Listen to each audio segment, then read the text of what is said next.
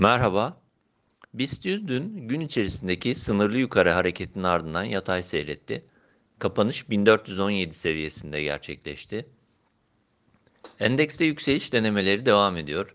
Önceki günün ardından dün kapanışı da 21 ve 50 günlük ortalama üzerinde. Dolayısıyla BIST için sınırlı düzeyde de olsa iyimserliğin devam ettiğini söylemek mümkün. Geçiş bölgesi olarak belirttiğimiz 1405-1420 bandı içerisindeki kapanış bu iyimserliği desteklerken 1420 üzerine geri dönüşün yukarı eğilimi güçlendireceğini, bu durumda da endekste 1450-1465 direncinin gündeme gelebileceğini belirtebiliriz. 1420 üzerindeki kapanış günlük periyot için takip ettiğimiz tüm ortalamalar üzerine geri dönüş anlamında olacaktır. Dolayısıyla iyimserliğin kuvvetlenmesini sağlayabilir. Bu aşamada endeks için 1400-1390 bandı altını kısa periyot için yeniden zayıflama bölgesi olarak değerlendiriyoruz.